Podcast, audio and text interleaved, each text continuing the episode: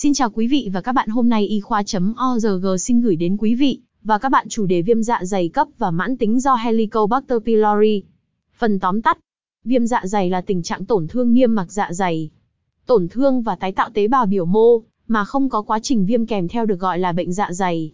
Viêm dạ dày thường do các tác nhân nhiễm khuẩn như Helicobacter pylori hay còn gọi là HP hoặc qua trung gian miễn dịch, nhiều trường hợp không rõ nguyên nhân.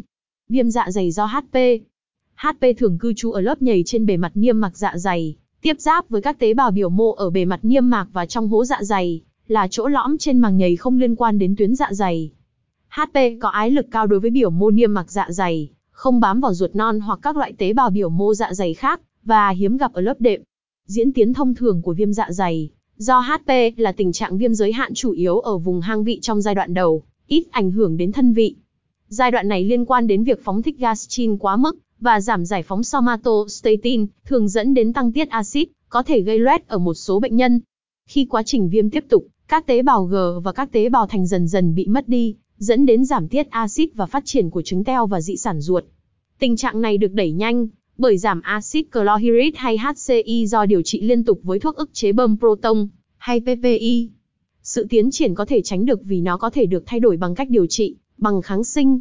Bệnh nhân có tăng tiết axit vừa hoặc cao thường viêm hang vị là chủ yếu, và dễ bị loét tá tràng. Ngược lại, bệnh nhân tiết axit thấp thương viêm thân vị dễ bị loét dạ dày, dị sản ruột và ung thư dạ dày. Viêm dạ dày cấp.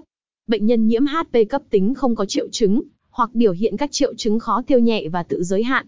Viêm dạ dày cấp tính hầu như luôn tiến triển thành viêm dạ dày mãn tính hoạt động trừ khi bệnh nhân được điều trị bằng kháng sinh thích hợp.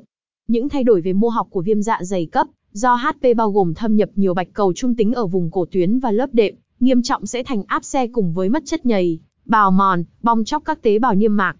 Các năng dạng lympho xuất hiện trong vòng một tuần sau khi bắt đầu nhiễm HP cấp tính, và không phổ biến ở những người viêm nhiễm niêm mạc dạ dày không do HP, một phản ứng miễn dịch đối với sinh vật. Số lượng các năng dạng lympho có tương quan với hiệu giá của kháng thể IgG kháng HP trong huyết thanh.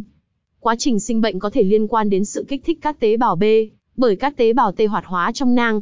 Viêm dạ dày mạn tính. Triệu chứng ở dạ dày tá tràng, chứng khó tiêu chức năng, chưa rõ. Vì sao tình trạng nhiễm HP mạn tính gây đau bụng khi không có loét dạ dày tá tràng? Bệnh nhân bị viêm dạ dày mạn tính, do HP có thể có các biến chứng làm teo dạ dày, dị sản ruột, ung thư dạ dày và u lymphomo liên kết niêm mạc.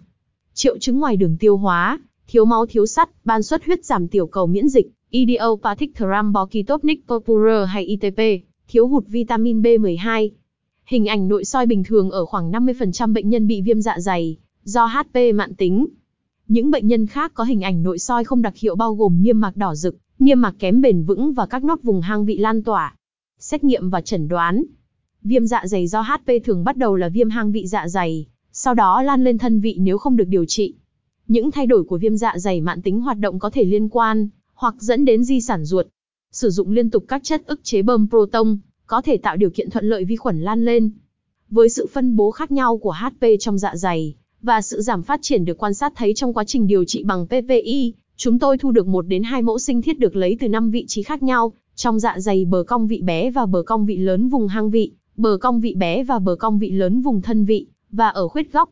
Chẩn đoán mô bệnh học xác định của nhiễm HP phụ thuộc vào sự có mặt của xoắn khuẩn trên mẫu sinh thiết.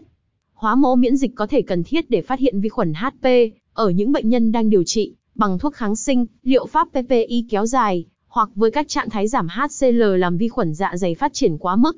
Tình trạng viêm cấp tính biến mất nhanh chóng khi điều trị, nhưng tình trạng viêm mạn tính, bao gồm cả các nang dạng lympho, có thể tồn tại trong nhiều năm. Cảm ơn quý vị và các bạn đã quan tâm theo dõi. Hãy nhấn nút thích, theo dõi, đăng ký kênh để cập nhật các thông tin y khoa chính xác và mới nhất.